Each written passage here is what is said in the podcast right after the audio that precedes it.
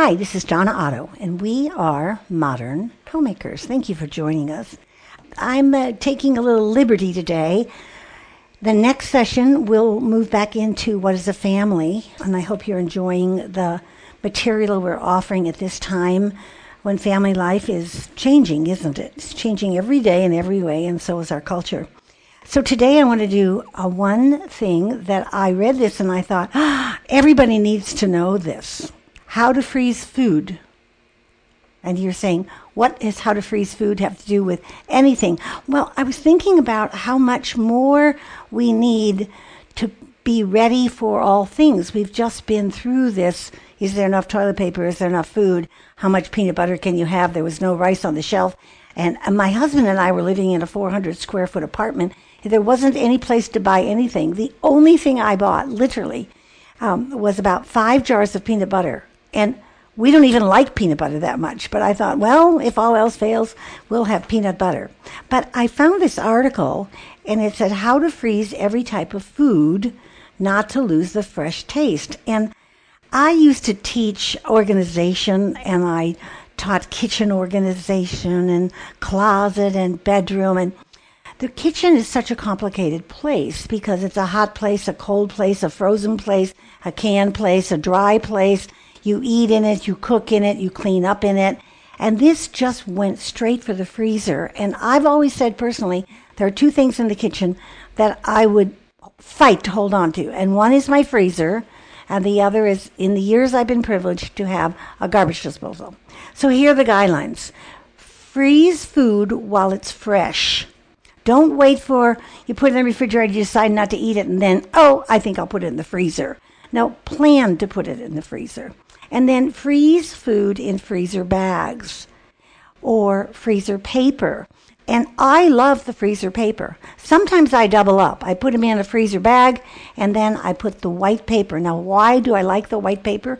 Because when I open up my my freezer, it's all lined up and it's all white paper. And in my marker, I've written what's on it.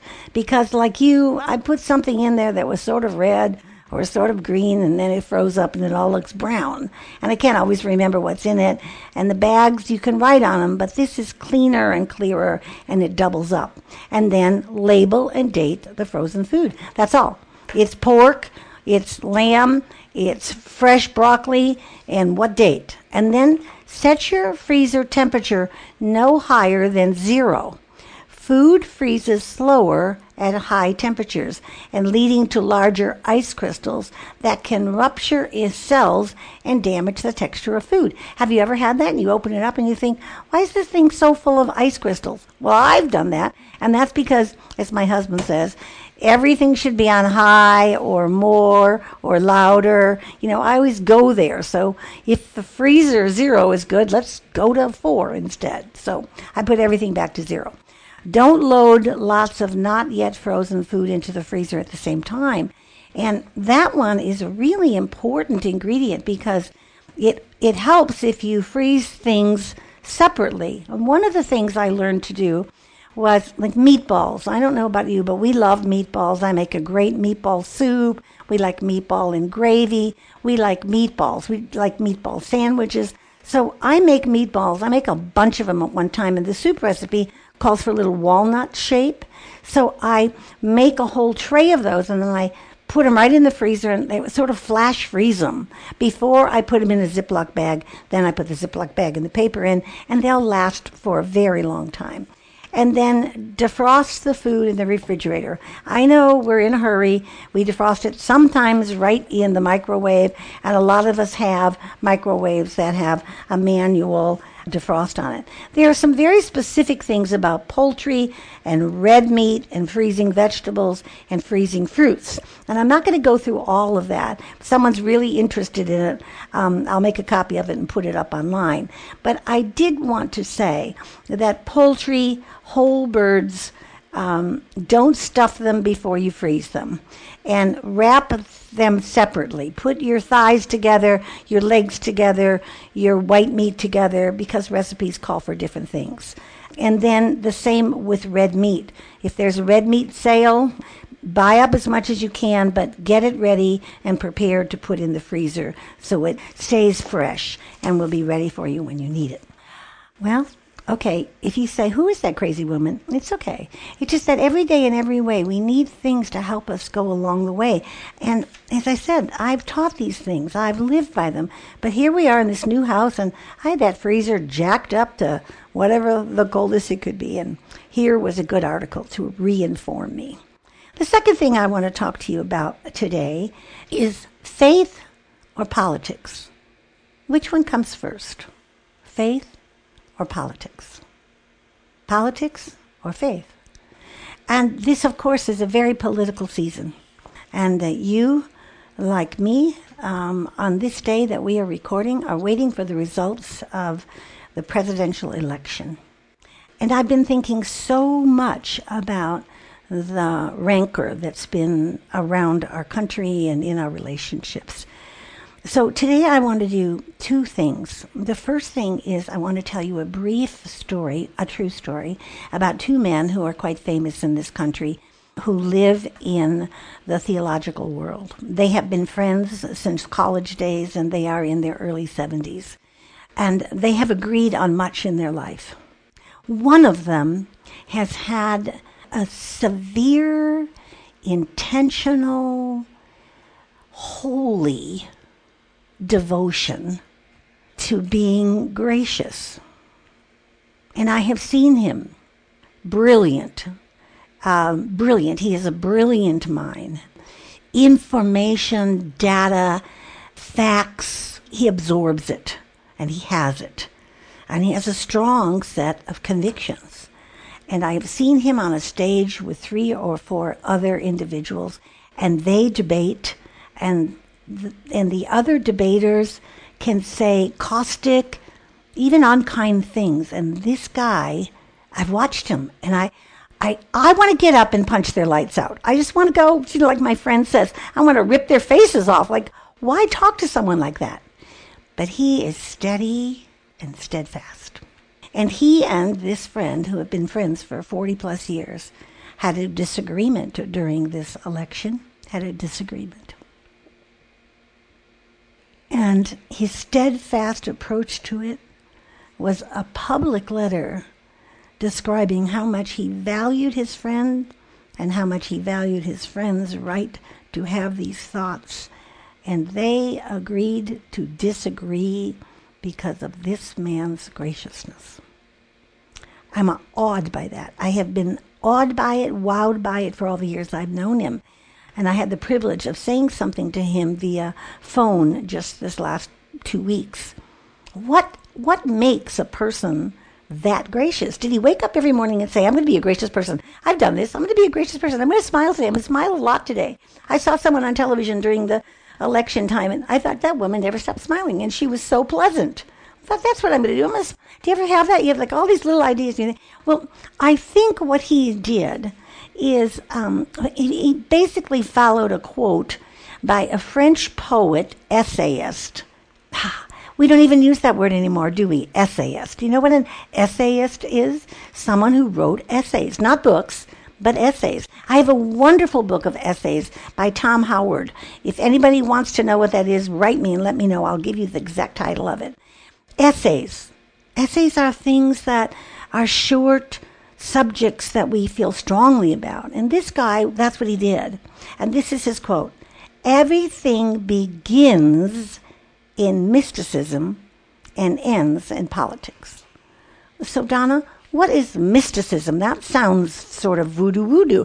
It, it does, doesn't it? When you use, it's not a word we usually use. But a mystic is someone who seeks complete self surrender in the deity, God, the Father, the Trinity, absolute spiritual comprehension and contemplation, not just from your eyebrows up. How many times have you heard me say that? Information is great, it's from your eyebrows up. But a mystic is a person who has from his eyebrows up and from his eyebrows down, in his heart, in his soul, in his gut. He understands. And he says that everything begins there and ends in politics. And I read that and I thought, that's it.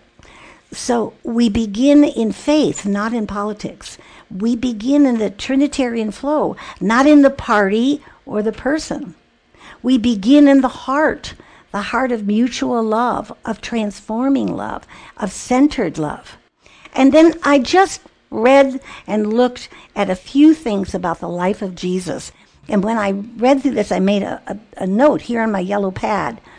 What did Jesus reveal to us about being a mystic and how he handled the daily the daily grind, the going to work, the to being on welfare, the checks not arriving, the banks being closed, there not being enough toilet paper. How did he handle all of those daily political well, a lot of political, theological, political issues in the day that Jesus walked on earth. Well, he is revealed fully in love. Fully in love which is what faith is all about. It begins in the heart, it begins in mutual love, transforming love, centered love. He loved his enemies, he had a nonviolent response. He did not judge people, but he was willing to condemn religious hypocrites by by condemnation in that one he was God and two he didn't go their way. He had compassion for the poor, and he tells us that the poor will be with us always, which means we must have compassion always. He had disregard of social boundaries. He, he talked to the leper. He had the prostitute. He let the woman pour oil on him. He, he, he had disregard for social boundaries, for political favors, for political parties. He advocated um, economics that helped the oppressed. And he followed God. He followed God straight to the cross. He followed God straight to the cross. Who is the singer of that marvelous song? He could have called 10,000 angels. He could have called ten thousands of thousands of angels to help him off the cross. But he didn't. He trusted God because he was a mystic. God himself shows and reveals to us that he began in faith. So, as I was processing all that, I went to Isaiah 55. Oh, I want so to read the entire chapter to you, which I'm going to do. 13 verses of Isaiah 15. And all I'm going to do is give you what I think is a brief outline of the 13 verses that have to do with this faith first politics second, faith first, everything else second. And as we're going through this time of, um, what is it? Disrepair, disregard, fear, uh, wondering, a feeling of a lack of equilibrium. I feel it too. We all feel it. What's going to happen next? Who's going to be in charge next? Is it for four years? Is it going to be longer? Well, all of these questions that we have. And here in Isaiah 55, and the only thing I want to say about the book of Isaiah is that chapter 54 changes the whole movement of Isaiah. And then comes this Isaiah 55, which is really an invitation to abundant life. Verses 1 through 3. Ho, everyone who thirsts, come to the waters. And you that have no money, come buy and eat. Come buy wine and milk without money and without price. Why do you spend your money for that which is not bread, and your labor for that which does not satisfy? Listen carefully to me, and eat what is good, and delight yourself in rich food. Incline your ear and come to me and listen. So, Isaiah 55, the first movement is that we are called to listen. We are called to listen. Two times he uses this, this word listen carefully.